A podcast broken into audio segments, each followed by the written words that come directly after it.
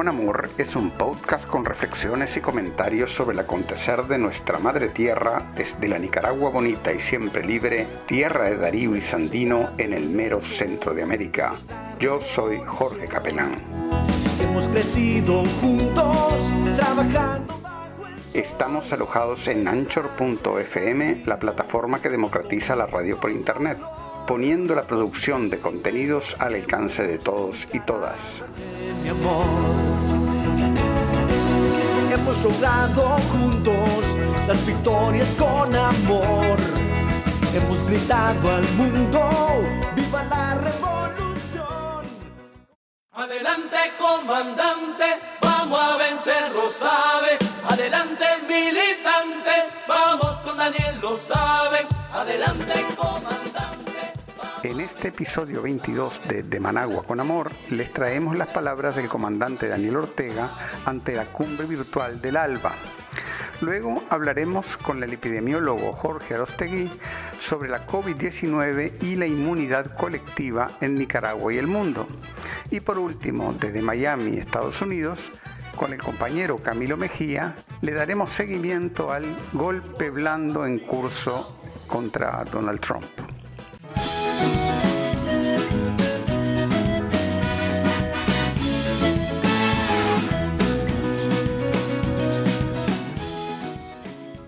Este 10 de junio, el presidente comandante Daniel Ortega, en su comparecencia virtual ante la Alianza Bolivariana para los Pueblos de Nuestra América, Tratado de Comercio de los Pueblos, ALBA-TCP, resaltó que el ALBA, fruto de la iniciativa de Fidel y de Chávez, fue pensada para la solidaridad, para fortalecer las economías de aquellos pueblos que estuvieran dispuestos a unir esfuerzos y complementarse. El comandante Daniel Ortega añadió que con la pandemia de la COVID-19 queda al descubierto la naturaleza del capitalismo salvaje con sus propias contradicciones de carácter hegemonista en el campo económico, militar y comercial en países que por su riqueza deberían haber podido responder a las necesidades de sus pueblos, pero que ante una pandemia como esta no tenían equipos, camas y espacios para atender a las víctimas. Escuchemos las palabras del comandante Daniel. Bueno, me dicen que tiene el derecho de palabra el comandante presidente de la República de Nicaragua, hijo de Sandino, el gran Daniel Ortega. Adelante, querido comandante presidente. Gracias, querido hermano presidente Nicolás Maduro Oro.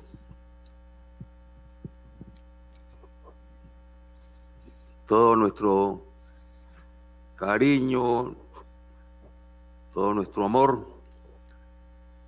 para el heroico pueblo bolivariano que está librando una batalla titánica, heroica,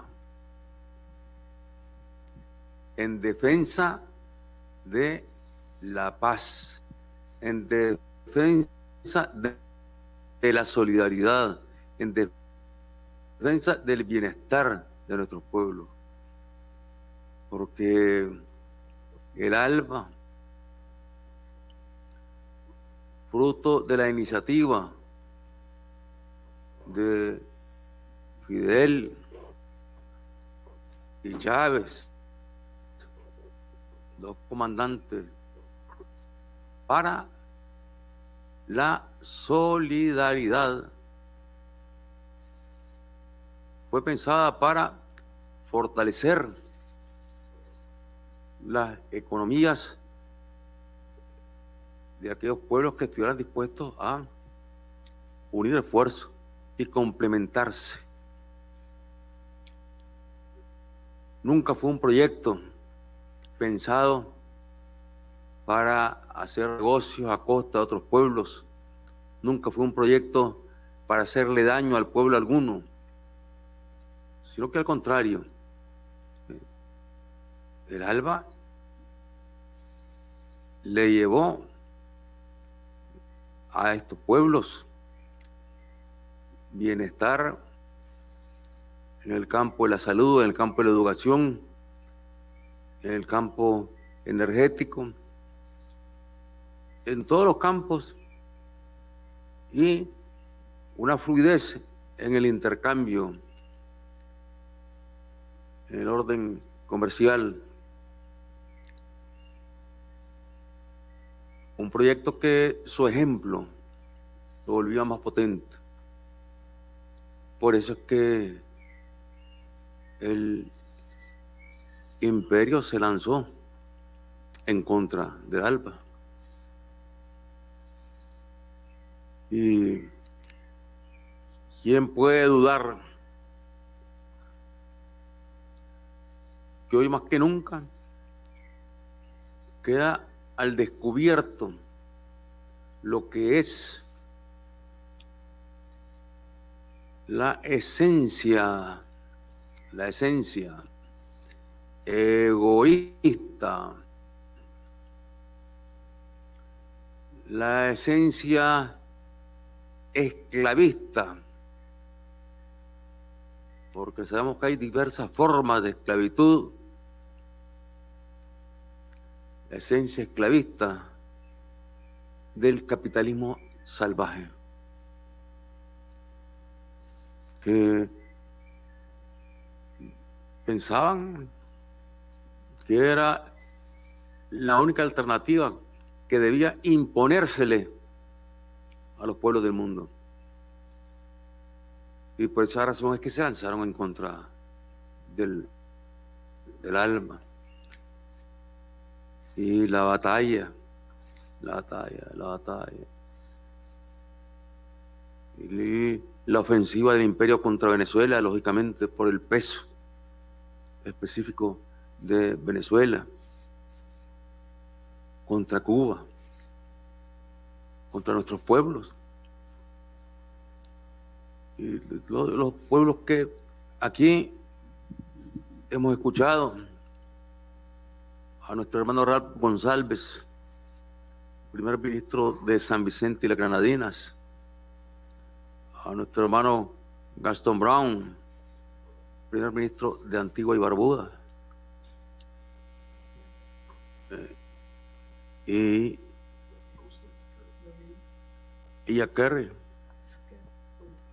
Sí. Kerry. Este, y cuando escuchamos a estos hermanos de pueblos, de naciones, de pueblos de naciones, de pueblos, de naciones como de territorio muy pequeño, con poblaciones pequeñas, y que con gran esfuerzo han venido luchando en el Alba para desarrollarse. San Vicente y la Granadina, eh, Antigua y Barbuda, eh, Dominica, Honduras, Kerry. Granada.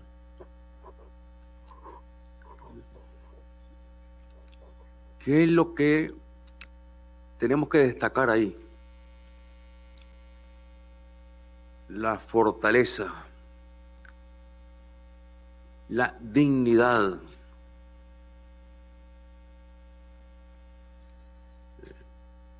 No hay pueblo por pequeño que sea, que no tenga fortaleza y tenga dignidad para asumir los más grandes desafíos. Y es la lucha que hemos venido librando y que ahora en estas circunstancias en que se ha desatado esta epidemia global, queda al descubierto la naturaleza del capitalismo salvaje. Capitalismo salvaje que parecía que venía ahí con sus propias contradicciones, con sus propias rivalidades, con sus propias contradicciones de carácter hegemonista. Pero venían ellos juntos, articulando sus políticas, sus estrategias en el campo económico, en el campo militar, en el campo comercial. Y países que quién podría pensar, quién podría imaginarse que en estos países desarrollados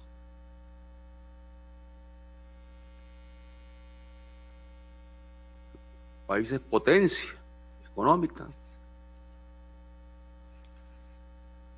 países que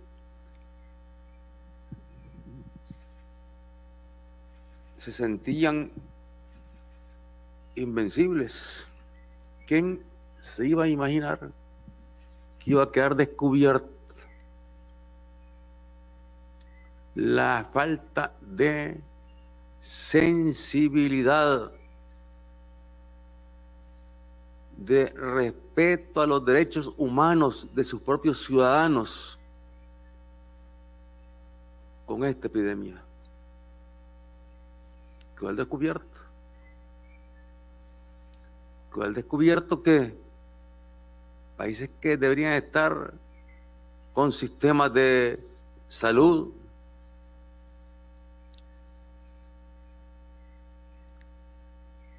de primera línea, disponibles para sus pueblos. que al descubierto que esos sistemas de salud no estaban disponibles para sus pueblos. Y que ante una epidemia como esta, ante una pandemia como esta,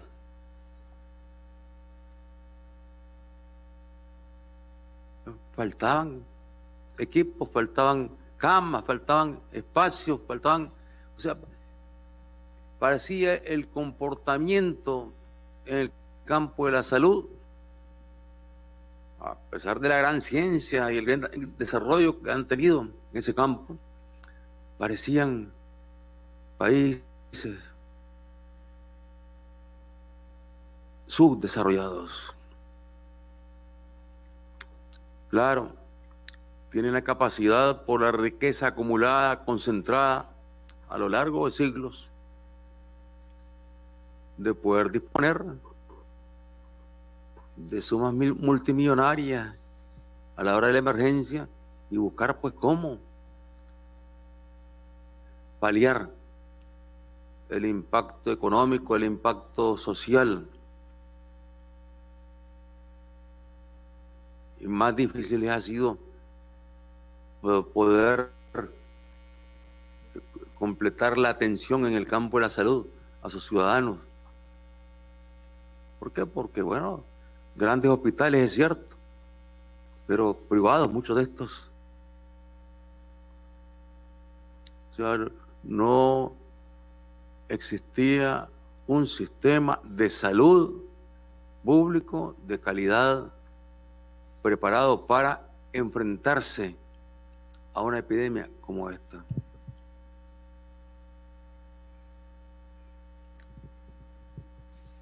Es explicable que en los países en vías de desarrollo la situación fuese más difícil, precisamente porque a la mayoría de los países en vías de desarrollo se les ha impuesto el modelo del capitalismo salvaje, se le ha impuesto la privatización de la salud.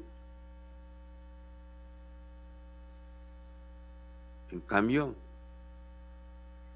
en pueblos como Cuba, Venezuela, Nicaragua, con nuestros limitadísimos recursos, duplicamos, triplicamos la cantidad de hospitales y puestos de salud desde el año 2007 en que retornamos al gobierno hasta estos días en que continuamos inaugurando puestos de salud, centros de salud, hospitales.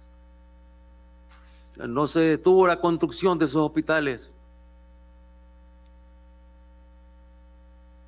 Como no se detuvo tampoco la actividad productiva de alimentos. Porque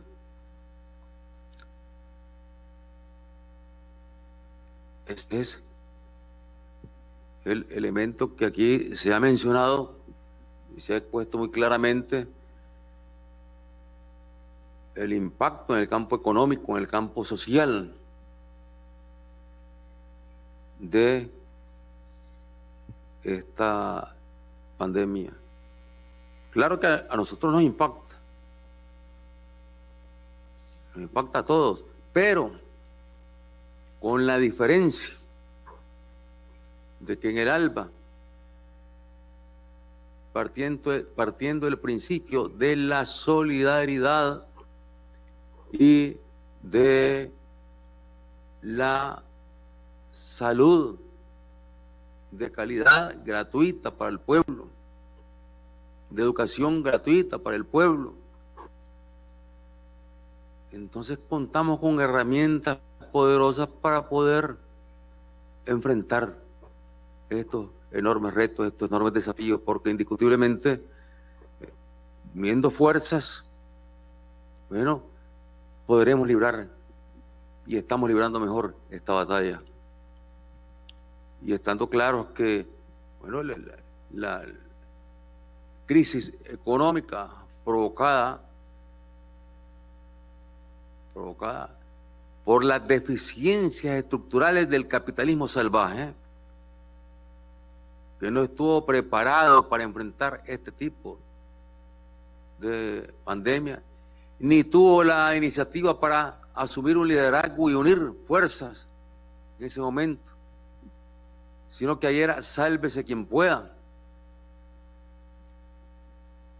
Las economías de estos países también han, han sido sacudidas y esto lógicamente que afecta el comercio internacional.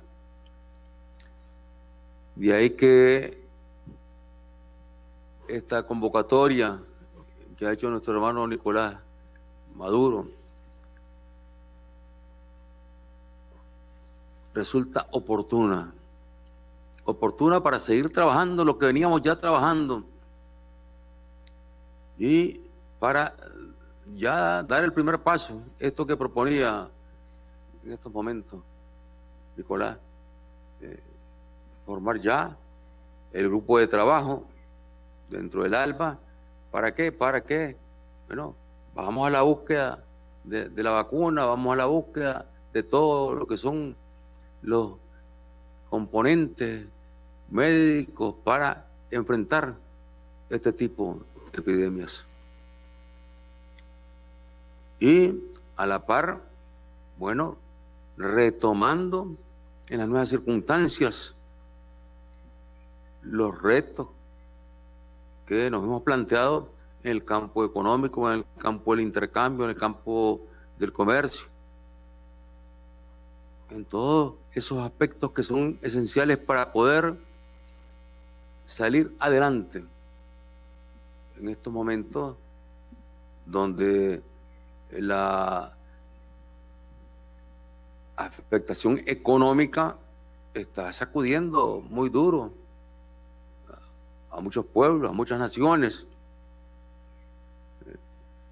Más duro a los países más empobrecidos, más duro los países con menos recursos.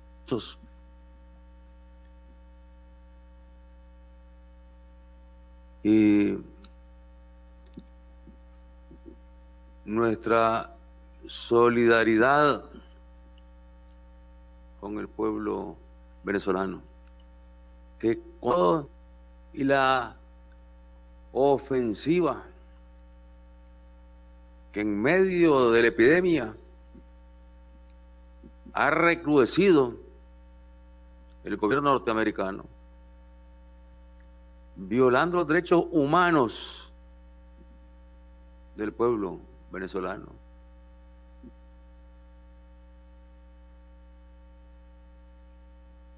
impedir, tratar de impedir la transportación de el combustible, del petróleo, de sancionar aquellas empresas que facilitan sus barcos para estas operaciones. Eso son delitos de lesa humanidad.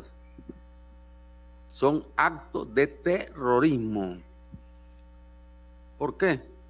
¿Acaso ese, combustible que llega a Venezuela lo va a agarrar el presidente Nicolás y lo va a consumir él, ese combustible? Ese combustible va para el pueblo venezolano. La gestión que ha hecho Venezuela, la iniciativa que ha hecho Venezuela,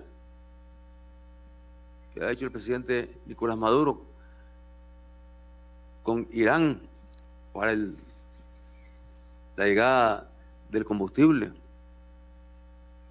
Es un combustible que va a beneficiar a las familias venezolanas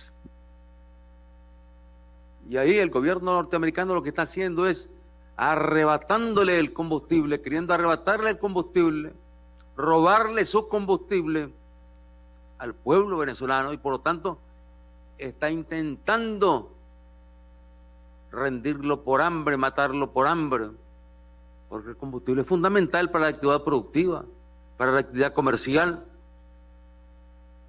para el transporte, de los estudiantes, para el transporte de los trabajadores, para el transporte de los médicos, de las enfermeras. Es un acto criminal, por lo tanto, el que comete el gobierno de los Estados Unidos en medio de la pandemia, fíjense. En medio de la pandemia.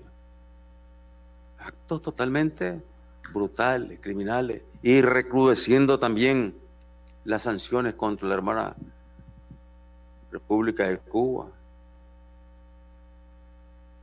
recrudeciendo las sanciones y haciéndose cómplice de el atentado contra la embajada de Cuba en los Estados Unidos, al guardar silencio, al no dar explicaciones, al no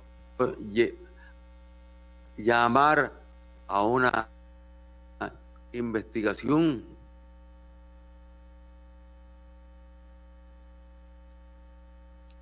Y las acciones que han tomado contra Cuba para buscar cómo estrechar más el bloqueo.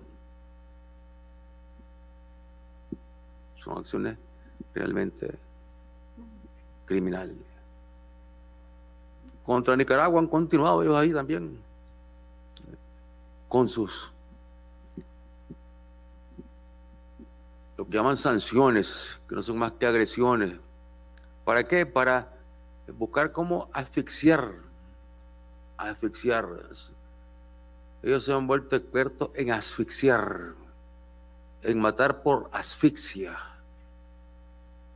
Y así quieren asfixiar a nuestro pueblo. Pero nuestros pueblos tienen una historia de lucha, una historia de batallas contra el colonialismo, una historia de batallas contra el expansionismo. Norteamericano. Una historia de batalla en contra de los golpes de Estado impuestos, organizados, articulados por gobernantes norteamericanos. Una historia de batalla que nos dice con toda claridad que estos pueblos ni se venden, ni se rinden jamás, queridos hermanos del alma. Nuestro cariño, nuestra solidaridad para todas las familias nuestras condolencias para todas las familias que tanto por la pandemia como por otras causas han perdido seres queridos en estos momentos de, emergencia internacional para todas las familias de los pueblos del Alba, para todas las familias latinoamericanas y caribeñas, para todas las familias de los Estados Unidos y de Canadá, para todas las familias de Inglaterra, de la Unión Europea, para todas las familias que en Asia, en África, en Oceanía, en todo el planeta, han perdido vidas de familiares, ya sea por este, este virus o por otras enfermedades que las afectan o por accidentes o por crímenes que se cometen incluso contra luchadores sociales. Para todos ellos nuestra condolencia, nuestra solidaridad, pero viendo siempre hacia de frente, hacia el futuro, que en el alba, queridos hermanos, que en América Latina y el Caribe, queridos hermanos, que en el mundo, queridos hermanos, hay un sol que no declina y son los pueblos que seguirán luchando hasta alcanzar su plena libertad.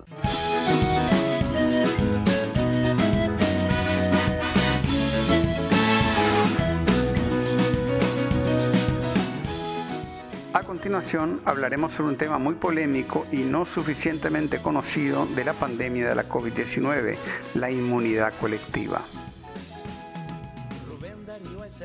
En este episodio de, de Managua con Amor vamos a entrevistar al doctor Jorge Arostegui, que es epidemiólogo. Y, y, el objetivo un poco de esta entrevista es este, aclararnos ¿no? Sobre todo este tema de la inmunidad colectiva, que algunos le dicen inmunidad de rebaño, pero que a usted, doctor, no le gusta mucho esa expresión. Bienvenido, compañero. Gracias, Jorge, gracias por la oportunidad de, de compartir, pues, eh, y proporcionar más que aclaraciones. Tal vez usted sabe, aquí todos estamos aprendiendo, ¿verdad?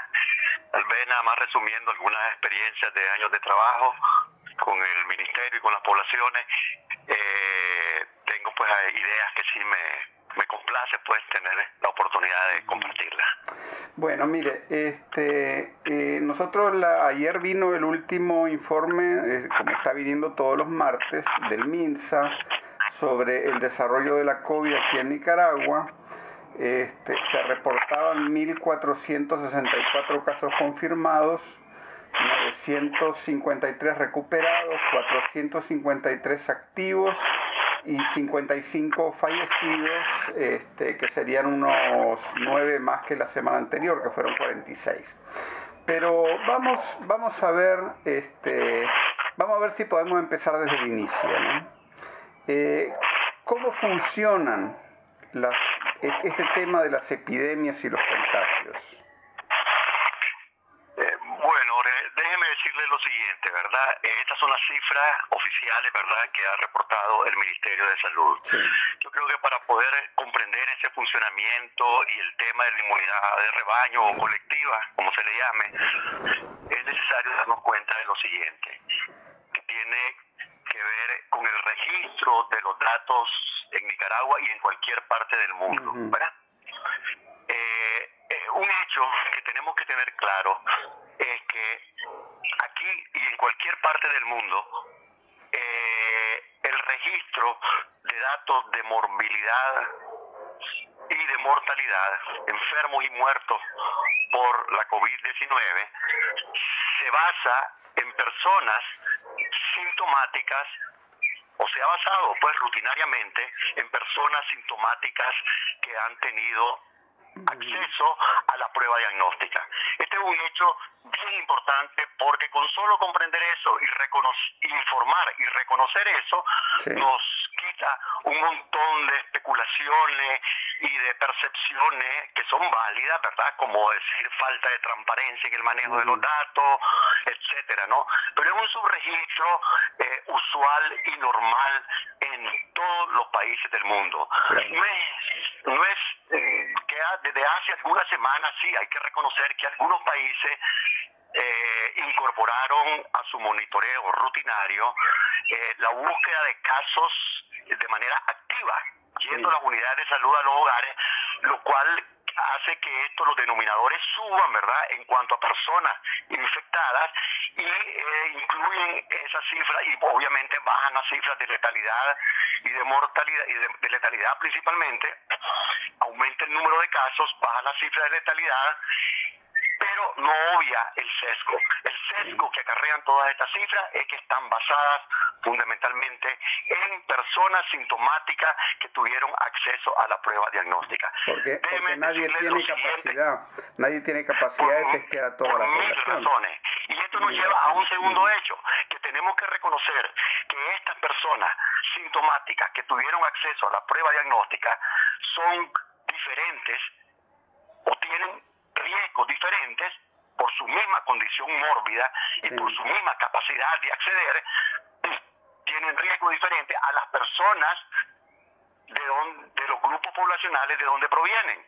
Es decir, no representan a la población general, no la representan y solo hablan en nombre de las personas sintomáticas que tuvieron acceso a la prueba diagnóstica. Este es un hecho bien importante para entender eso. Déjeme decirte algo. La única manera de saber cuál es ese seco ya se está sabiendo, ¿verdad? En España, por ejemplo, a mediados de mayo se hizo encuestas de cero prevalencia. Usted sabe que en el diagnóstico se puede hacer de dos maneras. Uno, con una prueba que nos permite darnos cuenta del estado eh, de infección de la persona en el momento de realizarse la prueba, ¿verdad? Mm. Que es la que se ha venido realizando aquí. Y otra es conociendo en sangre de la persona su nivel de anticuerpo que nos dice que tres semanas atrás estas personas tuvieron la infección, ¿verdad? Fueron infectadas. Pues ya casi muchos países, España, Francia, Estados Unidos, México, Dominicana, etcétera, ya están, porque para hacer esto hay que estabilizar un poco la curva de contagio, ya están realizando esta prueba de cero prevalencia. En España, por ejemplo, no recuerdo los datos específicos, pero el hecho se lo voy a comentar. Se realizó se realizaron ya a partir del Ministerio de Salud de allá, pues el Instituto de Sanidad, no sé cómo se llama, no recuerdo, eh, de cero prevalencia para ver la tasa real de infección, ¿verdad? Y se encontró que la población española había sido infectada en un 5%, porque obviamente ellos tomaron medidas restrictivas que la posibilidad de contagio eh, lo disminuyeron, ¿verdad? Lo disminuyeron. Y entonces tenían hasta mediados de mayo el 5% de la población que había alcanzado esa inmunidad colectiva o de rebaño, ¿verdad? En Francia, por ejemplo, datos que ha proporcionado el Instituto Pasteur, ¿verdad? Dicen que el 10% de su población eh, ya había adquirido inmunidad a la epidemia. ¿verdad? Eh, a ver, otra información que me recuerde, en Estados Unidos, por ejemplo, comenzaron el mes pasado ya a hacer encuestas de cero prevalencia. Un condado, por decirle así, de California, hizo el primer estudio y se encontró que aproximadamente el 2% de la población ya estaba infectada. ¿Qué es lo que está pasando, Jorge? Que ahora las autoridades sanitarias de estos países eh, se, se ha generado una, por decir algo, una incertidumbre, una incertidumbre por la posibilidad de que una vez que levanten las medidas o que están levantando las medidas de confinamiento, ¿verdad? Las, o cuarentenas eh, generalizadas, eh, el chance, el chance de nueva oleada o repunte de la transmisión está a la vista. ¿verdad? Entonces esto genera preocupación y es obvio, porque la única manera de desarrollar eh, inmunidad es a través de la infección, ¿verdad? Es a través de la infección, no hay otra manera en este momento para esa cepa, ¿verdad? Aunque se aunque haya límites en este conocimiento, aunque se desconozca cuánto va a durar, aunque se desconozca si va a ser válida para las otras cepas de este virus en caso se mute, aunque se desconozcan muchas cosas, si hay inmunidad cruzada con otros antecedentes infecciosos, etcétera. Pero a pesar de eso sí se puede afirmar y hay bastante consenso en la comunidad científica que sí te protege para este virus, ¿verdad? Sí, y, eso, o sea, eh, eh, ¿por, qué, ¿por qué existe ese consenso? Porque lo que usted me está eh, diciendo en realidad es conocimiento epidemiológico. Conocimiento previo, sí. Tradicional, digamos, o sea, establecido, ¿no? Eh, sí, lo, que hay consenso es que no se conoce mucho, ¿verdad? Aquí todos estamos aprendiendo, aquí no hay expertos, no puede haber expertos, algo nuevo. Nadie puede ponerse desde un pedestal diciendo que es la verdad, que es lo bueno, ¿cierto? Cuando las cosas ya hemos visto, tenemos mil ejemplos, cómo cambian de la noche a la mañana, ¿verdad? Pero sí hay bastante consenso, porque una cosa es algo del sistema inmune y hay consenso en el nivel de inmunidad, claro que sí, y que, y que protege, lo estamos viendo, ¿verdad? Y que mientras no tengamos eh, ese nivel de protección, pues las probabilidades de, de que de, repunte son obvias, ¿verdad? Entonces, ese es un hecho, ¿verdad? Que tenemos en general, hasta el momento, un bajo nivel de inmunidad colectiva en estos países. Aquí en Nicaragua, obviamente, estamos, como decíamos, en el ojo del huracán, ¿verdad? En este momento no es momento para realizar encuestas serológicas, hay que esperar un poco que se estabilice la curva de contagio o que comience a descender, para tener eh, una evidencia serológica que nos permita conocer cuál es nuestro nivel de inmunidad colectiva, ¿verdad? Eh, Evidencia serológica sería saberlo anticuerpos, si la gente tiene anticuerpos. Claro, eso solo se puede hacer con, con una muestra de sangre que se toma mm. eh, en las poblaciones, ¿verdad? Tiene que ser en las poblaciones, ya no en población sesgada, sintomática que llegó, sino en población general para conocer el estado real. ¿Qué es el otro hecho? A, propósito de los datos, cuando hablamos de cuál es el reporte oficial del MINSA, el otro segundo hecho relevante, Jorge, es que primero veamos un poco la evidencia global, ¿verdad? De todos los casos que los ministerios de salud de los países han reportado, apenas ahora que ya se están haciendo las encuestas con base poblacional, tenemos ya la evidencia de que solamente se estaban reportando eh, el 1%, el 5%, el 10% de los casos reales infectados. O sea que en Nicaragua sí hay subregistro de la información porque estamos hablando de una población sintomática que acudió a hacerse la prueba. Creo que nunca se ha dicho eh, que ese es un dato representativo de la población general. Si todos sabemos por nuestra vigilancia comunitaria en nuestras propias comunidades, en nuestros propios barrios o residenciales donde vivamos, cuántas personas más, con solo ver el, eh, cómo, cómo, cómo, los síntomas eh, eh, se desarrollan en nuestra comunidad, en nuestras cuadras, tenemos, olfateamos, digamos, el, el desarrollo de la epidemia de alguna manera y sabemos exactamente si murió una persona, si murieron dos personas, ¿verdad? Y aunque tengamos poca precisión en ese dato, pero eh, más o menos olemos por decirlo así, por dónde anda la epidemia, ¿verdad? Entonces, sabemos que hay muchos más. ¿Cuánto será? Puede ser que ese dato oficial sea el 1%, el 2, el 3, no sabemos, ¿verdad? Todavía no tenemos ese conocimiento preciso de los casos reales. Entonces, ¿cuál es el gran problema, Jorge? El gran problema, y una vez más que hay que ponerlo en el centro de la epidemia, eh, el gran problema no es el uy que pueda significar que hay más personas contagiadas. O sea, porque tenemos dos uy Uno, el que, el que se manifiesta aquí a veces de que, uy, más personas contagiadas. Eh, eso por un lado, pero el otro uy, es el que cuando te das cuenta que las personas contagiadas son tan pocas, te da uy, uy, uy saber que lo que estamos haciendo es postergando el desenlace de la epidemia. Lo estamos postergando porque, porque obviamente tener una población susceptible eh, proclive a infectarse y a seguir la gente enfermándose y muriéndose. Entonces, el detonante de todo esto y el aspecto clave es la capacidad hospitalaria. Si nosotros hasta este momento no hemos sobresaturado nuestra capacidad hospitalaria, nuestra infraestructura, eh, allí es donde debe de enfocarse, creo yo, en las personas con mayor riesgo y los más vulnerables a la atención y el cuidado sin negociaciones y la protección y, todo lo que lo que lo que eso conlleve, ¿verdad? ¿Por qué? Porque son las personas, sabemos, con comorbilidades, las personas diabéticas, las personas hipertensas, las que tienen esas enfermedades que no las tienen controladas, las que están más proclives a complicarse. a, propósito, a propósito de eso, eh, yo estaba leyendo esta mañana un artículo este, sobre un estudio sobre las estadísticas eh, más recientes del Reino Unido y Gales. Dice que el 95% de las muertes, o sea, prácticamente todas las muertes, eran de gente con comorbilidades, por lo menos una. Y esa es la, más o menos la misma proporción que encontraron en Italia.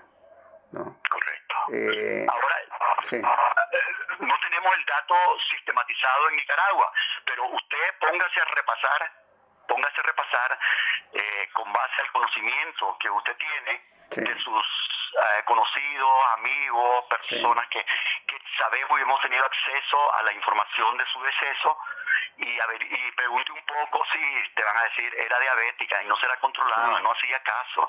Ese es nuestro gran drama, Jorge. Ese es nuestro gran drama. Ese es como el sustrato, ahí es donde se ensaña el virus, ¿verdad? ¿Por qué? Porque un diabético sencillamente eh, cuando, cuando adquiere el virus, eh, la persona diabética tiene menor probabilidad de que sus macrófagos, sus células, su ejército de defensa vaya en defensa de la persona. Entonces disminuye esa capacidad.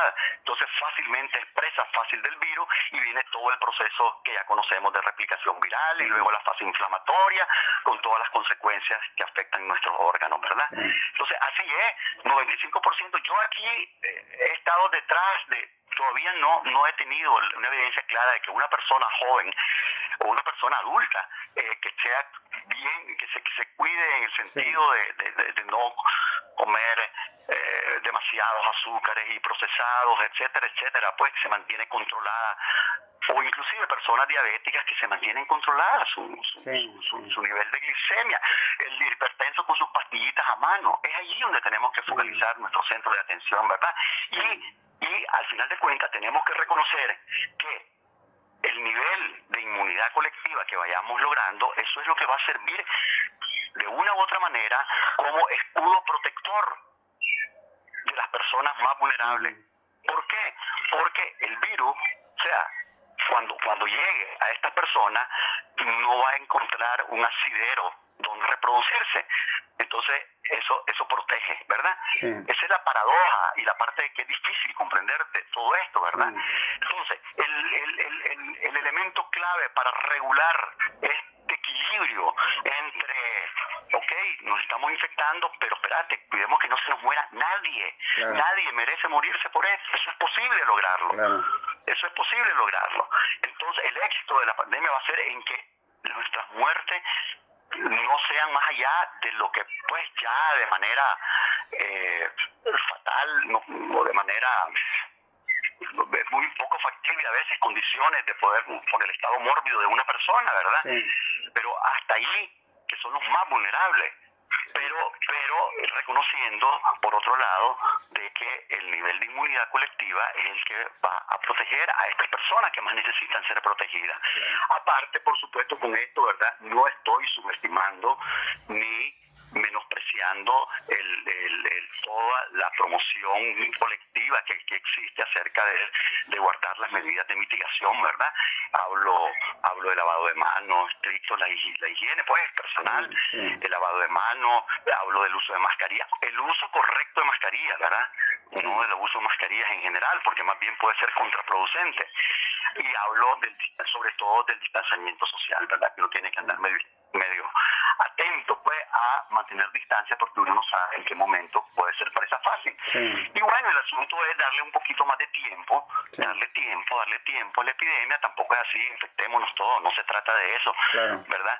Ni promover, eh, ni promover eh, este eh, eh, concentraciones de gente sin protección, ¿verdad? ¿Por qué? Porque fácilmente pueden ir dentro de estos grupos sociales eh, personas vulnerables, ¿verdad? Entonces el asunto es cómo administrar el riesgo desde nuestros propios recursos, desde nuestras propias capacidades, Más que decir, uy, uy, uy, me enfermo o no me enfermo. Ahora, hay, aquí hay mucha gente, una tal vez una una situación que tenemos en países como, como Nicaragua, comparado con algunos países europeos, es que la, la población, digamos, en riesgo este, eh, inmunológicamente está bastante golpeada, en el sentido de que tenemos bastante gente con diabetes a, relativamente temprana edad, gente con, con enfermedades este, respiratorias a relativamente temprana edad. Este, ¿qué, es, ¿Qué es lo que deberíamos enfocarnos, o sea, los que, los que pertenecemos a estos grupos de riesgo, en qué deberíamos enfocarnos nosotros en la eh, eh, protección para, para evitar contraer este, eh, la COVID-19? Excelente, Jorge, por tu pregunta, que es la que yo ando obsesivo, ¿verdad? Bueno, primero debemos de reconocer que este no es un asunto de que tenemos que esperar semanas o meses para que con lo que hagamos nuestra inmunidad individual, biológica, nuestra capacidad de defensa se mejore, ¿verdad? Esto es cuestión a veces de, minutos y ya te voy a explicar por qué, ¿verdad? cómo funciona la inmunología. Es lo primero, ¿verdad? Segundo, de que no solo estoy hablando de personas adultas con problemas mórbidos, ya desde el sobrepeso y la obesidad en jóvenes es un problema serio. Mm. Es un problema serio y cuando hablamos de afectaciones, como decía, la inmunidad colectiva, estamos hablando ya de jóvenes obesos, ¿verdad? Ya están en situación de riesgo diferente. Y eso hay que atenderlo como uno de los escenarios principales, ya no solo por la COVID, sino por la vida misma, ¿verdad? Sí. Ok. Entonces te decía de que sí es posible atender. Yo me lo veo tan importante esto porque el punto es que está a nuestra mano. No necesitamos grandes inversiones de dinero, no necesitamos mucho tiempo. Es una cuestión de, de reflexionar y de asumir y de decidir estas cosas tan sencillas que hay que hacer. Lo primero, Jorge. Lo primero que yo diría, a ver, eh, alimentarte sano más sano posible. Y eso lo voy a llevarlo a cuestiones bien prácticas. ¿Qué quiero decir con esto? Bajar el nivel de consumo de azúcares y alimentos procesados. Es tan sencillo, ¿verdad? En vez de comerme unas hamburguesas en la gasolinera, me voy a comprar un par de guayabas, voy a comprar eh, unos vegetales, unas zanahoritas, unos tomatitos, chiltomita, ajo, etcétera, ¿verdad? Es como reorientar eso en nuestra alimentación sana. Pero alimentación sana suena a veces de inversión, de de vanidades, mil cosas. No, es sencillamente cambiar eso, con que dejemos de comer azúcares, lo, bajemos el nivel de consumo de gaseosa, de azúcares, de procesados, de, de eh, ya con eso estamos mejorando nuestra capacidad de respuesta inmunológica. Segundo, segundo, a ver, eh, mantener actividad física, ¿verdad? Y si hablamos de personas mayores, yo creo que el hecho, pues cualquiera que sea, todo es mejor que permanecer sentado en una hamaca. Estoy en una hamaca ahorita, te cuento, haciéndote entrevista. Claro. Este, pero todo es mejor que, que, el sedentarismo, el sedentarismo mata. Y además, la persona que eh, además bien se puede salir a la calle a caminar. Claro, perfectamente en la mañana caminar, el que tiene chance tiene sus pesitas, pues que haga, pero mantener actividad física. Esto está intrínsecamente relacionado a la capacidad de respuesta o sea, O sea que no contagia, andar caminando por la calle eh, guardando la distancia no contagia. Aprovechas para sacar tu perrito en caso de que lo tengas, le das su vuelta y todo el mundo contento, ¿verdad? Y para tu salud mental es mejor, ¿verdad? Porque ya saliste del, del confinamiento autoimpuesto, digamos, lo que sea, pero el punto es que tienes más chance de interactuar socialmente, ¿verdad? Sí. Manteniendo el distanciamiento físico, por supuesto, y los cuidados que hay que mantener en el momento de la salida. Dos, ¿verdad? A ver, Hablamos de alimentación, hablamos de ejercicio. Tercero, sueño reparador. El desvelo está estrechamente vinculado a la, a la, a la, a, la a, a, un estado general que te hace ser más receptivo a estos problemitas de infecciones y cosas, ¿verdad? Porque te trastorna todo. Entonces mantener un sueño tranquilo de siete horas, de ocho horas, siete. Hay gente que duerme seis horas, pues, pero si se sienten bien, está bien. Pero lo que quiero decir es que un sueño que no esté perturbado por comidas pesadas en la noche, hay que hay que cenar tres horas antes de dormirte, ¿verdad? Y súper liviano de tal manera que no provocar que la insulina te esté alterando tus, tus propias capacidades biológicas, ¿verdad? Porque menos cuando si es con azúcares y cosas así, cenitas livianas te lleven a, a, mejores condiciones para dormir bien, ¿verdad? Hay mil técnicas que uno las revisa, ahí están disponibles en internet, ¿verdad? cómo hacer para dormir bien, ¿verdad? Su tecito antes de, de acostarse, tal vez, un tecito de manzanilla, qué sé yo. Eh, cuatro, es importante mantenerse hidratado, ¿verdad? Vos sabés que mientras más vamos creciendo, y ya vamos llegando a, mayores, mayores, eh, la percepción, de, la sensación de sed es menor Sí. en comparación a la sensación de sed en personas jóvenes.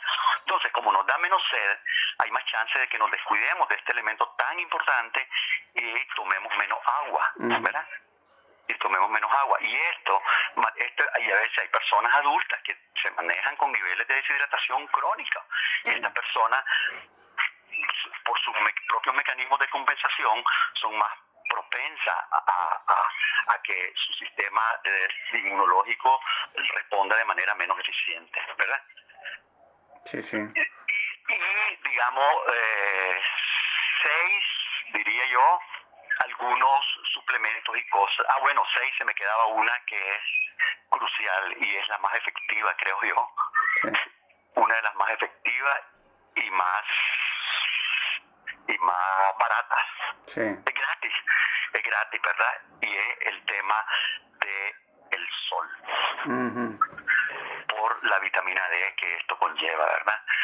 Eh, mira, es abrumadora la evidencia de, de el efecto protector que tiene los rayos de sol, los rayos ultravioleta en, el, en la inmunología, ¿verdad? Sí. Es increíble. Y no solo eso, porque esto tiene está vinculado a mil cosas desde prevención de cáncer. El cáncer de mama, por ejemplo, casi que se ha dicho que es un cáncer que de, de- de ausencia de vitamina D. Es decir, hay mil evidencias y ya estudios científicos muy, muy consistentes que se han sumado como para ya apostar. Ya hay muchas partes, en los protocolos ya está incorporada eh, la vitamina D como parte de, de, de- de la- de- de- del manejo previo, ¿verdad? Porque no es que en sí la vitamina D te va a curar de un COVID, Sí. pero te prepara para recibir mejor. Y sobre todo, y sobre todo, te prepara para que a partir de tu propio sistema evites el tema de la de, de la- de los- del proceso inflamatorio, lo controles. En otras palabras, te ayuda a evitar complicaciones y muerte. Mira, en, en- en- y es tan importante esto que, que, que- porque por ejemplo ahorita estaba leyendo un estudio aquí en Nueva York de, porque al comienzo se decía que las personas de piel oscura eh, por- porque están vinculados a factores sociodemográficos, qué sé yo, y entonces tenían supuestamente más riesgo, pero después se decía no, porque aquí más bien su exposición hace que su sistema inmune, etcétera, etcétera. De pronto cuando midieron se dieron cuenta de que las personas de piel oscura tenían más riesgo de complicarse y de morir en Estados Unidos, en Nueva York, por ejemplo.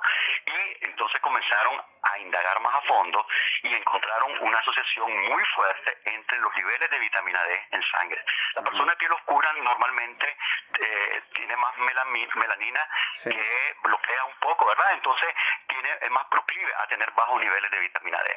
Un nivel de vitamina D de 50 es ideal en esta temporada de epidemia, ¿verdad? sí. Entonces, el asunto no estoy diciendo hay que agarrar tantos centavos para ir a comprar y buscar el suplemento. No, tomar el sol.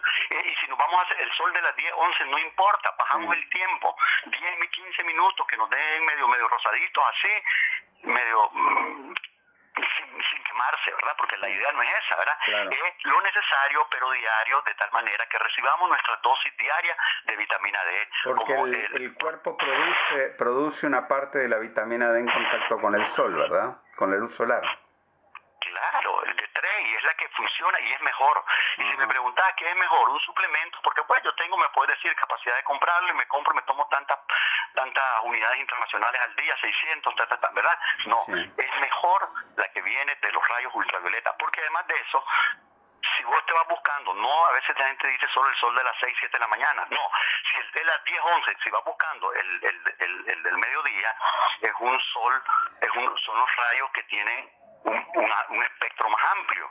Entonces tenés, tenés chance de recibir radiaciones que no solo son del espectro ultravioleta, sino también infrarrojo, que tiene otro beneficio, otro beneficio enorme en todo tu metabolismo, en tu salud de tu mitocondria, en, tu, en, tu, en tus procesos, en tus enzimas, en tu todo de tu cuerpo, ¿verdad? Y te ayuda de mil maneras. Entonces vale la pena, 10, 11 de la mañana, buscar el solcito fuerte, no importa, 10 minutos en, tu, en short, en, en, o como sea, que te, que te dé una parte de tu cuerpo, 10 minutos, 10 minutos esta parte de tu cuerpo y con eso es suficiente, ¿verdad? Haciendo eso, vos te garantizás Claro, eso sí, no va a obtener niveles de la noche a la mañana, en esta parte sí, ¿verdad? Pero eh, no está mal comenzar desde ya, pues el que no lo hace, ¿verdad? Pero sí recibir el sol. Y hay un último que es último, que este sí actúa al momento, y es el, el, son los niveles de, de ansiedad y estrés, ¿verdad? Esto, esto repercute en el momento.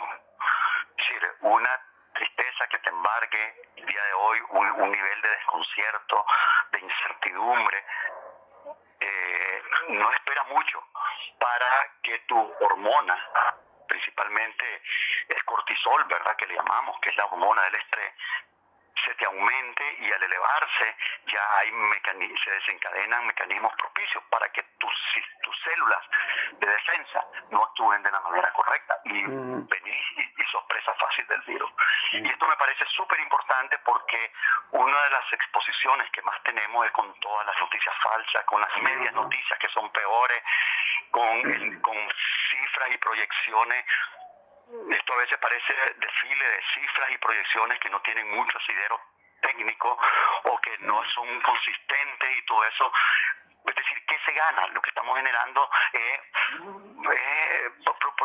promover eh, la infección y la enfermedad y complicación si son en riesgo, obvio, eso está, eso bien. Entonces, para todos, ¿verdad? En general, creo que si nuestra responsabilidad es dar información y lo que queremos es verdaderamente ser proactivos en el, en, el, en el desarrollo y desenlace de la epidemia, hay que saber qué es lo que se dice y estar claro de cualquier cosa que altere el estado anímico y emocional individual y colectivo es algo que va a ser factor coadyuvante de las complicaciones y la muerte.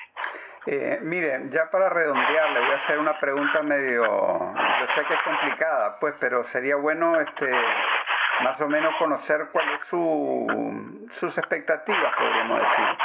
¿Cómo ve usted el tema este de la inmunidad colectiva? Más o menos como cuánto, cuál, cuál sería el horizonte para nosotros llegar a alcanzar esa inmunidad. Mira, eh, yo, mira, yo más que más que verlo como un estado, ¿verdad? Porque si vos revisás, pues no es necesario, vos revisás información y opinión de expertos internacionales, inmunólogos, gente que verdaderamente sabe del tema, se ha hablado que tenés que tener la mitad de la población o más, ¿verdad? Unos dicen 60%, entre 50 y 60, otros dicen 60, 70, pero pero bueno, yo yo no lo veo porque obviamente llegar a ese punto eh, falta mucho, ¿no? No es el no es el punto para mí, ¿verdad? Eh, el punto para mí es que si yo eh, ya a partir de un, un, un, estudito serológico, yo tengo hoy una inmunidad colectiva de 10%, yo sé que tengo un nivel de protección colectivo, ¿verdad? Un escudo, colectivo en correspondencia a ese 10%. Si yo luego, si yo luego a la semana, a los 15 días, por logró llevar ese nivel al, al, al 15, llegó a ese nivel al 15%, pues en esa medida la capacidad de protección colectiva se mejora. Yo lo veo más como un proceso, ¿verdad? Y más ahora que estoy claro del bajo nivel que tienen y he comprendido mejor que no es un asunto de que se va a lograr así de la noche a la mañana. Es un proceso gradual, gradual, gradual, que genera, como te decía al comienzo, y, no dejo de decir esto porque no podemos ver el tema de la inmunidad colectiva solo, sino lo vemos con la enorme responsabilidad que tenemos con el cuidado de las personas en riesgo y las más vulnerables, ¿verdad? Y estar atento a nuestra capacidad hospitalaria de respuesta, porque si de pronto, si de pronto siento que ya no voy a tener capacidad en los hospitales, tenés que tomar todas las medidas que sean necesarias para eh, ralentizar o bajar esa curva en el momento, ¿verdad? Porque sabes que eso te va a rebotar en algo que no vas a poder dar respuesta a tu demanda en los hospitales. Ahora, sobre este, estoy jugando con esta variable.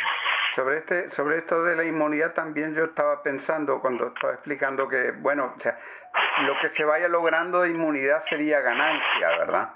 Desde el punto de vista de la protección de la sociedad.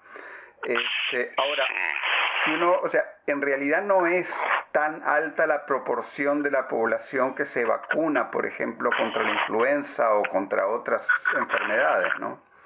Excepto tal vez lo que sea, lo que es ya eh, campañas de vacunación este, universales para todos los niños, por ejemplo. Pero, pero en general, por ejemplo, para la para la influenza no es tan, no, no es toda la población la que se vacuna, ¿no?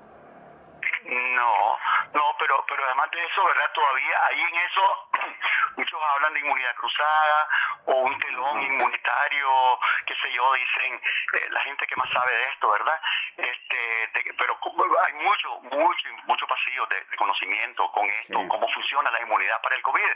Como se decía, ¿te acordás en un comienzo de que los que ya te, aquí que, que eh, con la BCG, que de alguna manera la memoria inmunológica derivada del, del antecedente de vacunación contra, la contra las complicaciones de la tuberculosis, que es la BCG, este, eh, encontraron que había alguna asociación con mayor capacidad de protección para la infección y la enfermedad, qué sé yo.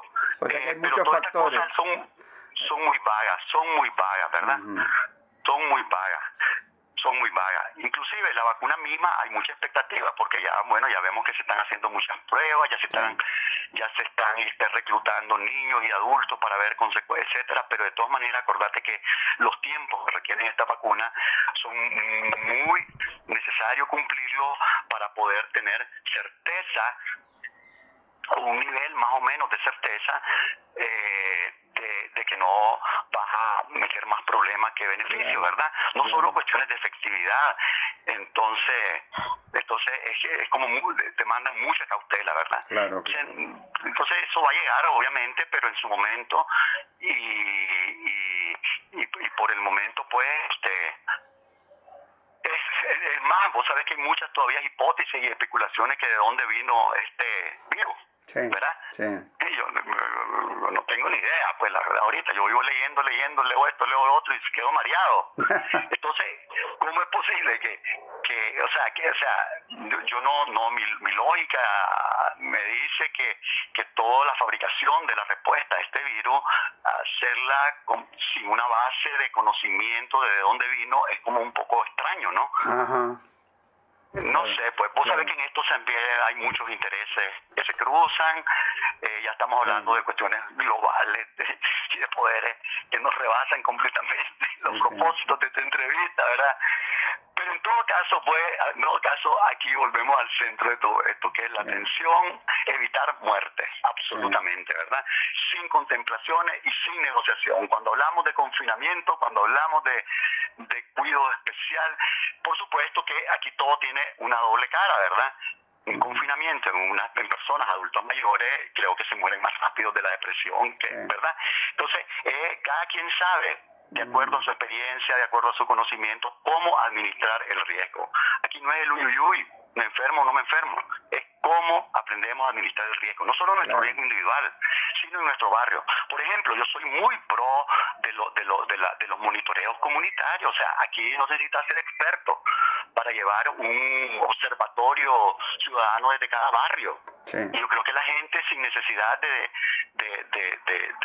de, proclamarlo, lo está haciendo. en un barrio ¿sabes? se murieron dos y yo considero que fue COVID porque este tenía, había perdido el olfatico con esa sabiduría popular, ¿verdad?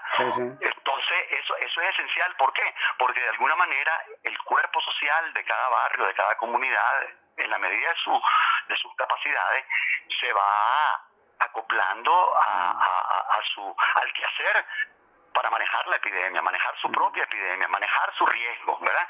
Entonces es muy importante eh, ese, ese autogestión comunitaria desde el barrio mismo, que es donde funcionan las cosas y donde vamos a saber a final de cuentas qué es lo que funciona y qué no es lo que funciona, ¿verdad?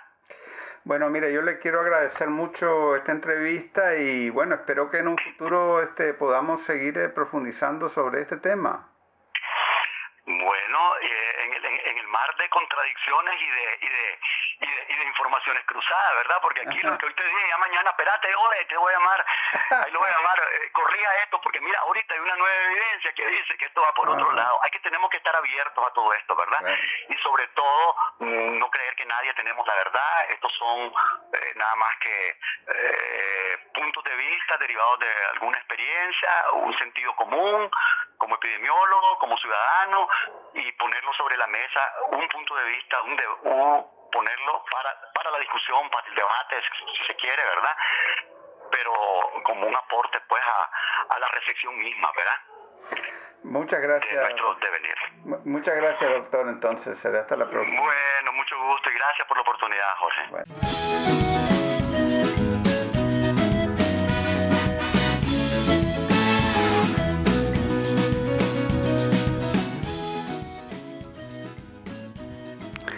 Ahora vamos a Miami, Florida, para hablar sobre la situación en Estados Unidos, donde al parecer Donald Trump está logrando mantenerse en el gobierno a pesar de los duros golpes de los últimos días.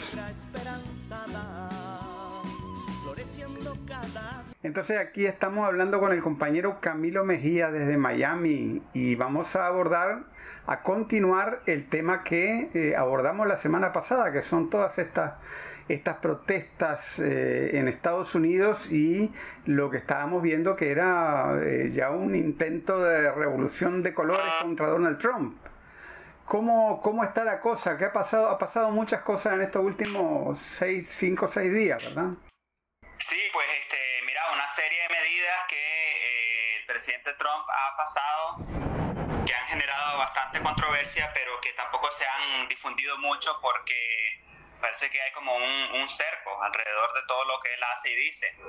Este, pero esas medidas, pues me imagino que ya se, ya se conocen en Nicaragua, este, le, le dan un golpe duro pues a todo, a todo lo que es este, la, la confabulación alrededor de la pandemia del COVID-19, como por ejemplo le puso los frenos a varios proyectos este, y está tratando de este, reinvigorar la economía, este, se está hablando también de ayudar a los pequeños negociantes, se está hablando, eh, se, ha suspendido la, los pagos de la, deuda estudiantil, que en los Estados Unidos es enorme, estamos hablando de eh, miles de millones de dólares.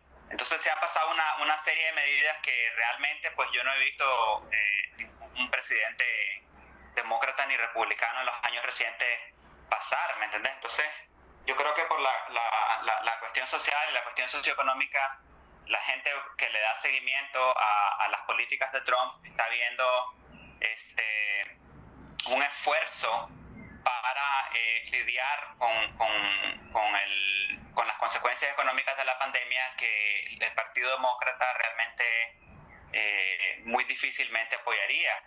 Ahorita el Partido Demócrata, por ejemplo, este, está proponiendo una serie de medidas, eh, un, un, paquete de leyes, por ejemplo, alrededor de la policía.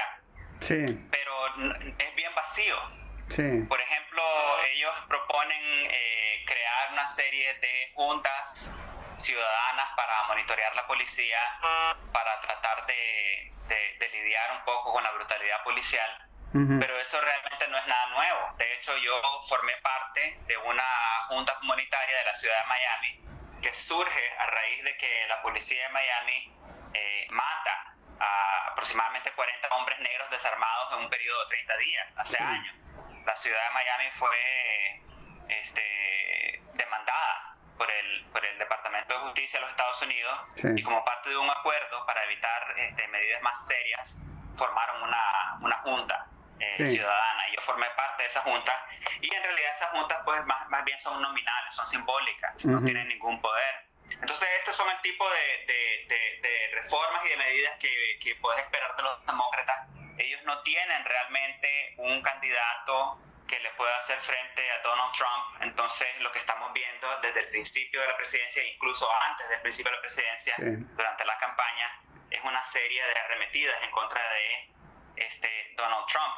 Pero parece que eh, Trump es bastante resistente y parece que este, es posible que sobreviva realmente. las marchas también, si te pones a pensar, presentan una gran contradicción.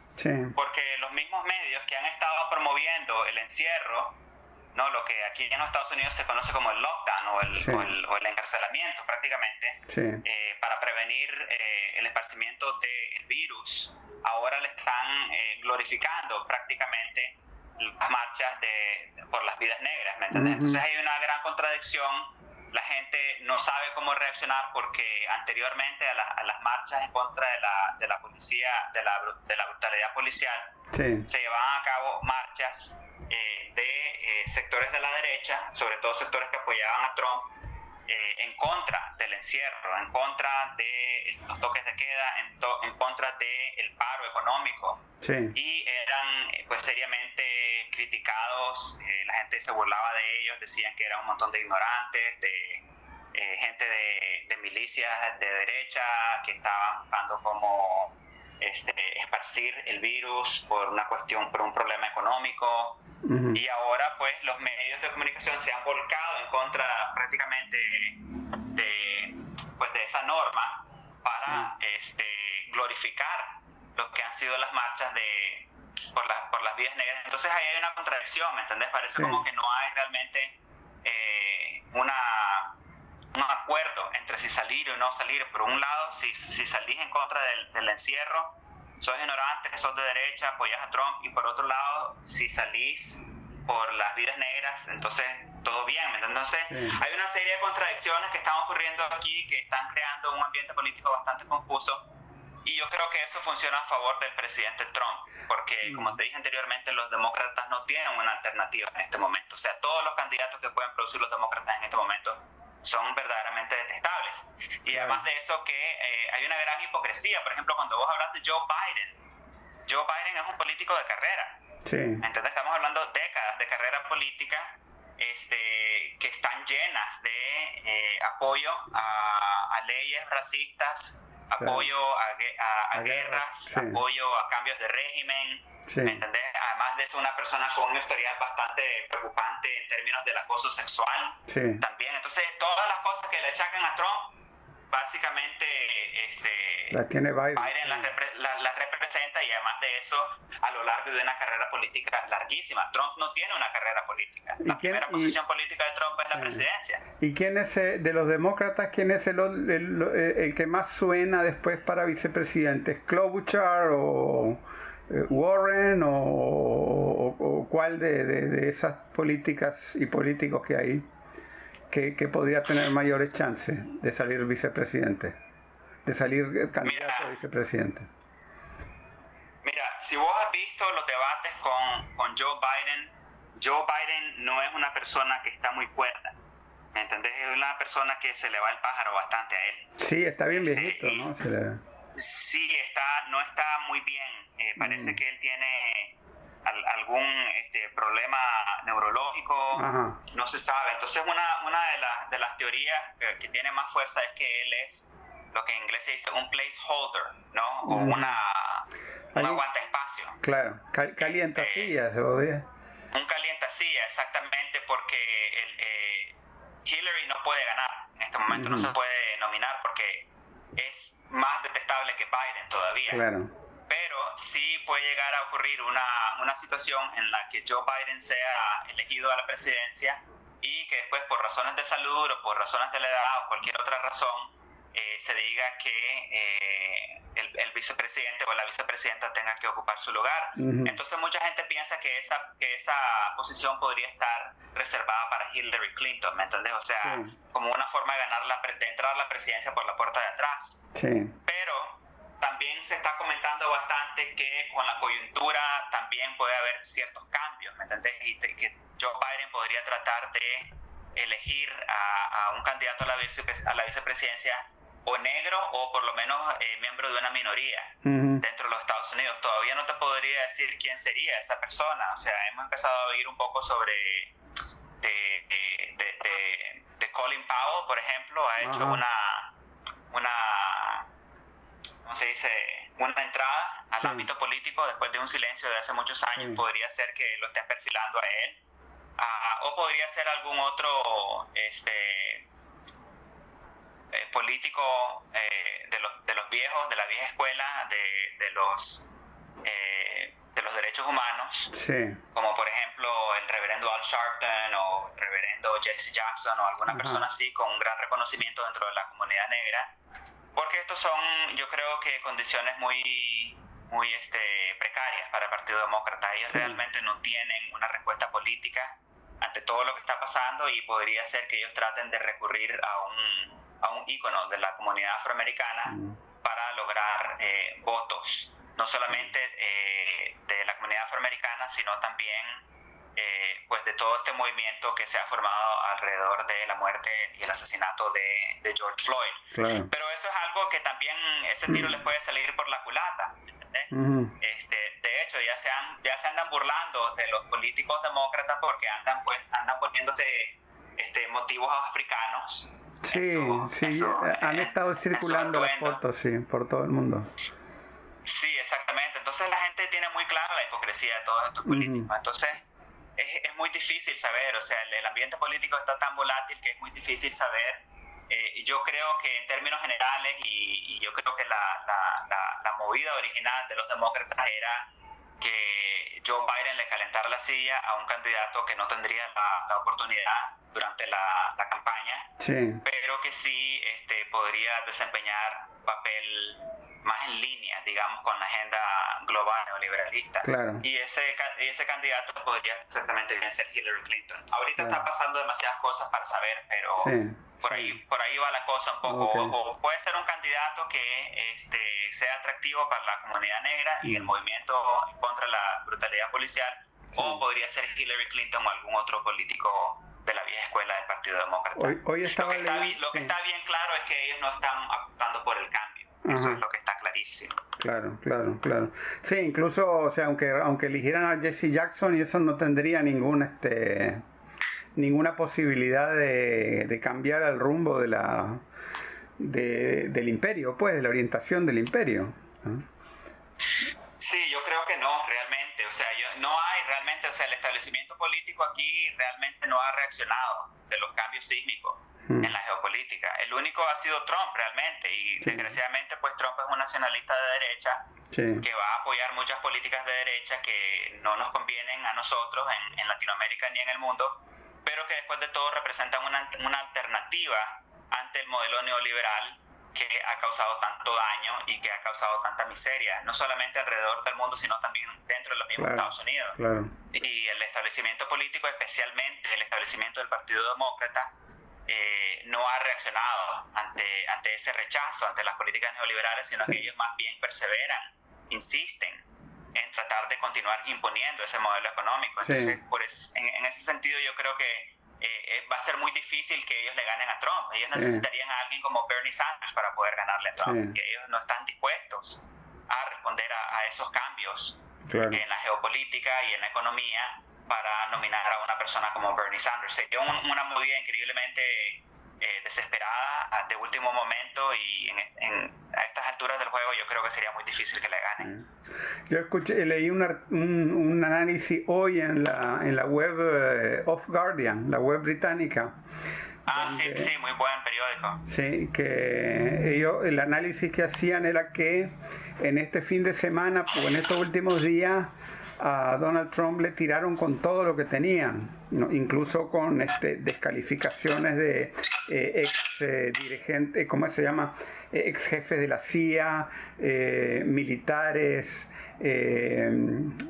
altos jefes de todo, hasta, hasta la vieja, hasta la, digamos, la el mainstream pues de los, del Partido Republicano, hasta, hasta George Bush le salió este, volando reata a Trump pero que Trump eh, no se dejó provocar en, eh, en lanzar o sea, una, una violencia mayor en las calles que hubiera sido utilizada como pretexto para darle un golpe. ¿Qué te parece esa, ese análisis? Estoy eh, parcialmente de acuerdo con eso. Parece que Trump tiene bien claro que le quiere meter un golpe y está actuando de acuerdo a eso. Pero me parece también que a él trataron de cercarlo el ejército y la Guardia Nacional. Eh, la Guardia Nacional está controlada por los estados, está controlada por los gobernadores y en el caso de Washington DC está controlada por el alcalde, porque Washington DC no es un estado. Entonces, cuando Trump habló de sacar al ejército, de sacar la Guardia Nacional, el, el, el secretario de Defensa le dijo que no le, no le parecía que eso fuera una buena idea y la, alcal, la, alcaldesa de de Washington DC también dijo lo mismo, que eso, eso es una, una, posición extrema. Creo que al final salió la Guardia Nacional, pero sin armas. ¿Me entendés? Entonces, en este sentido, pues hubiera sido muy difícil echarle la culpa a Trump, en parte porque la Guardia Nacional salió sin armas y en parte porque tampoco fue que eh, ni el ejército ni la Guardia Nacional se prestaron para este, ayudarle a, a, Trump en su diseño para lidiar con, con las protestas y o las sea, marchas. O sea que no es solo Trump, sino que hay otras fuerzas ahí que también están, estarían en contra de hacer una movida, digamos, de, de, de, estarían en contra de apoyar una movida golpista, digamos, en contra del... Yo no diría eso, yo no, yo no diría que, la, que, la, que, que, que en Washington DC o en el Pentágono están en contra de un golpe de Estado. Yo creo que fue un mal cálculo, ¿me entiendes? Yo creo que quisieron llevarle la contraria a Trump públicamente cuando él habla de sacar al ejército de la Guardia Nacional sin darse cuenta de que eso era una parte integral del golpe, este, pero no creo que haya sido en defensa de él, yo creo que eso más bien fue un ataque, eso fue una, un mensaje muy parecido a lo que pasó en Bolivia, por ejemplo, cuando salió la policía y salió el ejército diciendo que nosotros no, no pensamos que es una buena idea que salga la policía o que salga el ejército y así lo cercaron, ¿me entendés? A mí me parece que, que se asemeja más a ese caso que a que ellos estén tratando de defender la presidencia de Trump.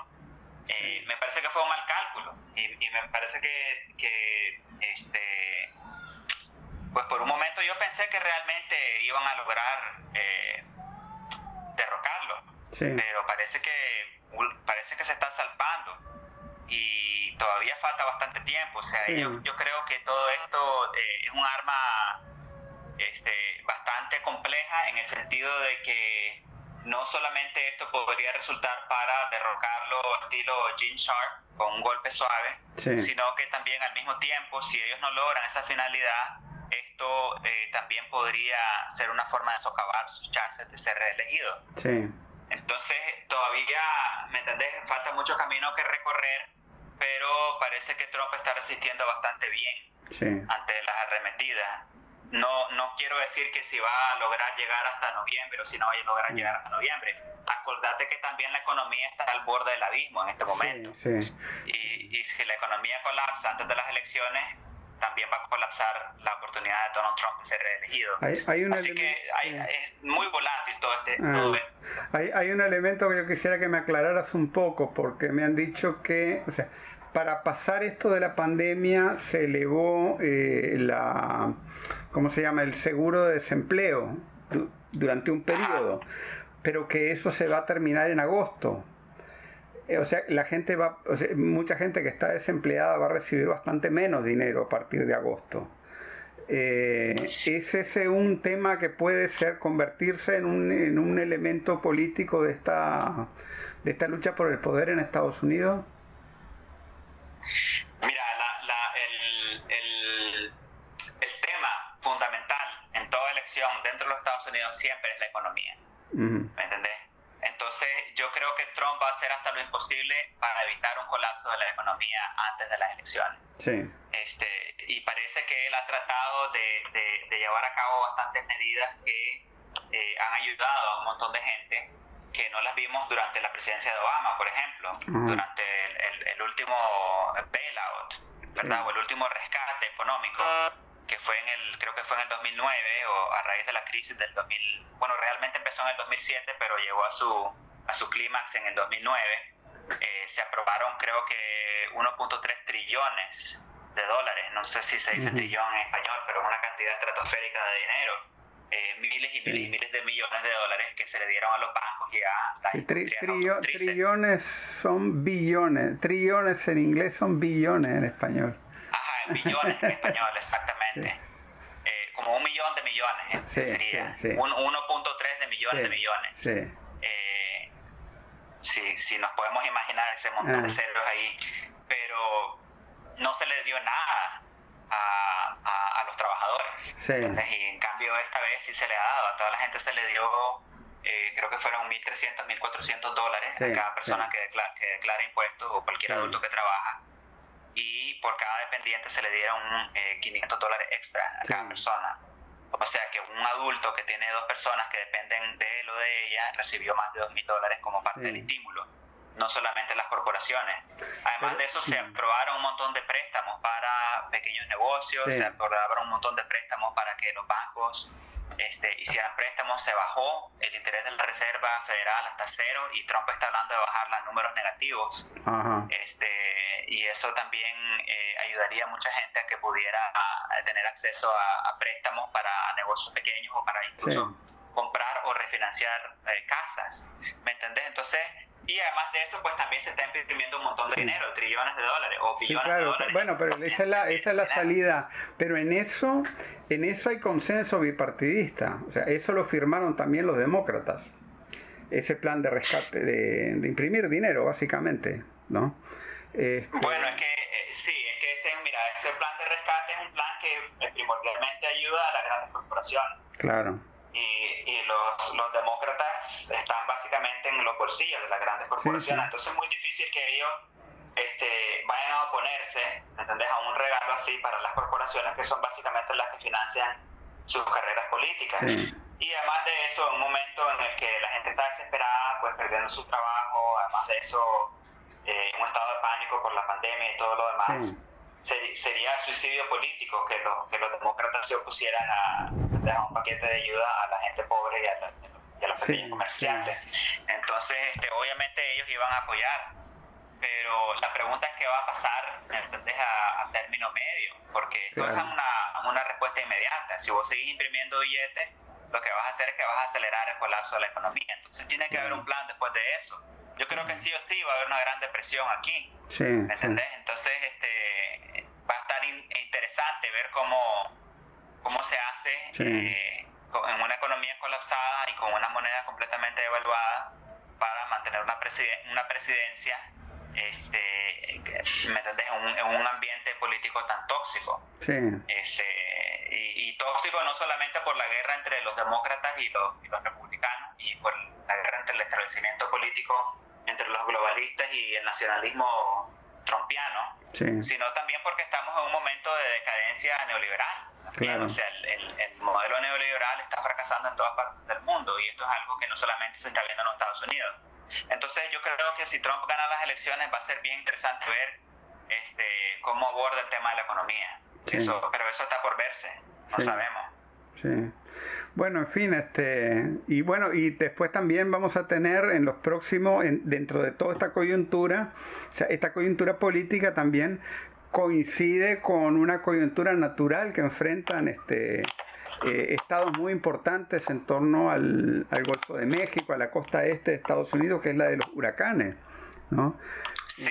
ustedes allá en Miami se están preparando ya para esta temporada, me, me, me contabas la otra vez.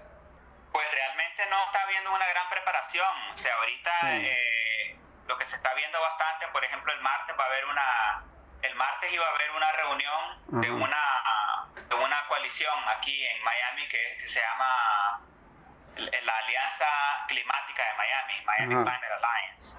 eh, que es una organización o una alianza que, que está conformada por como aproximadamente 100 organizaciones eh, de base y organizaciones por la justicia ambientalista y por, el, por la acción para, para mitigar las consecuencias del levantamiento del, del, océano y el, y el, calentamiento global, etcétera, y se suspendió porque van a haber marchas eh, por las vidas negras, Black Lives Matter, y entonces pues se le está dando más espacio a la protesta que a la preparación para el huracán. Eh, si, si, la situación se empeora, porque ya han aparecido un par de tormentas tropicales por ahí, eh, yo creo que se va a armar un desmadre eh, bien feo aquí, porque la gente todavía anda con miedo con lo de la pandemia. Hay un montón de gente que incluso marcha con las máscaras y todo. Y pues está todo en revuelo, ¿me entendés? Este, marchas todos los días. Y pues con una, con una tormenta, dos tormentas en el ambiente, pues yo creo que este, causaría mucha, mucha zozobra y mucho miedo, pero momento, pues gracias a Dios no ha pasado eso, ¿me entiendes? No, no nos hemos tenido que preparar para ninguna tormenta masiva, como pasó por ejemplo con la tormenta Irma, que era una super tormenta categoría 5, que por primera vez, por lo menos desde que yo tengo uso de razón, cubrió eh, el ancho total de la península, que es el estado de la Florida. Entonces nos agarró completamente eh, desprevenidos, porque no estábamos preparados para hacerle frente a un huracán que nos atacara en todos los frentes. Entonces, si llegara a pasar algo así, sería terrible. O sea, ¿dónde vas a poner tanta gente? ¿Me entiendes? Si tenés que evacuar. Estamos hablando de cientos de miles de personas nada más del, del condado de Miami-Dade. Donde, donde tenemos aproximadamente, de acuerdo al último censo, como, como unas 2.700.000 personas. ¿Me entendés? En un, en un, momento de pandemia. Sí, sí, sí. O sea, sería, eh, o sea, eh, como te dije anteriormente, hay muchas contradicciones. O sea, les está costando mucho eh, conciliar el que la gente salga a hacer protestas, con el que la gente se quede por la cuestión de la pandemia y ahora con la cuestión de mm. la temporada de huracanes, pues entonces, ¿para dónde coger? ¿Me entendés? o sea, no te puedes ir por aquí ni te puedes ir por allá porque por todos lados estás jodido. Claro. Bueno, pues entonces este, le seguiremos dando seguimiento a toda esta situación este, que además reviste una importancia histórica eh, muy grande no solamente para el pueblo estadounidense, sino para todos los pueblos del mundo y para nosotros que estamos aquí en América Latina, más que más, ¿no? Este... Sí, exactamente, no, claro que sí, y de esta nadie se escapa. Yo estaba viendo las noticias hoy de, del Reino Unido y le están haciendo la vida imposible a Boris Johnson por querer reanudar la escuela, las clases. Sí, sí. La sesión escolar, o sea, esto no, es solamente, no, no, solamente está pasando en Estados Unidos, también a Bolsonaro le está pasando en Brasil, ¿me entiendes? Que estos son en todos estos casos son nacionalistas. Los que están eh, luchando en contra de las medidas impuestas por la OMS. Eh, del lado de, de, nuestros países, de nuestra América, eh, la, la, troika, ¿me entiendes? De la resistencia, Nicaragua, Cuba y Venezuela, pero también otros países de orientación progresista como México y como, y, como Argentina, pues también si los querés encajar en esa nueva dicotomía política entre el globalismo y el nacionalismo, pues también realmente los países que han estado dando una, una resistencia mayor ante los dictámenes de la OMS han sido países que, que, están velando realmente por el bienestar de sus ciudadanos y no apostando por los mercados transnacionales. Entonces, esto es algo que estamos viendo, ¿me entendés?, arremetidas en todas partes del mundo y en contra de gobiernos de diferentes orientaciones políticas como Nicaragua, Estados Unidos, Inglaterra, etcétera. Eh, porque a lo que nos estamos enfrentando realmente es una élite global neoliberal que está tratando de reemplazar eh, a los estados-nación por un, gobierno eh, regido por las corporaciones a través de entidades internacionales como la OMS, las Naciones Unidas, la Organización de Estados Americanos, etcétera. Entonces, o sea, esto es una, una guerra a nivel global estamos viendo y yo creo que cualquier cosa que pasa en los Estados Unidos o en cualquiera de nuestros países se tiene que entender dentro de ese marco.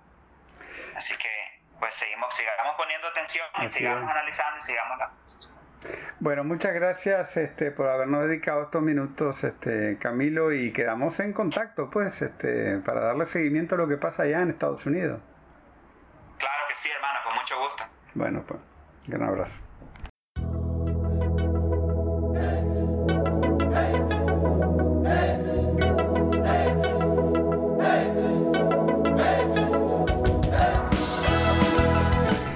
Ha sido otro episodio del podcast de Managua con Amor. Más temprano que tarde estaremos de regreso con reflexiones y comentarios sobre el acontecer de nuestra madre tierra desde la Nicaragua bonita y siempre libre, tierra de Darío y Sandino en el mero centro de América.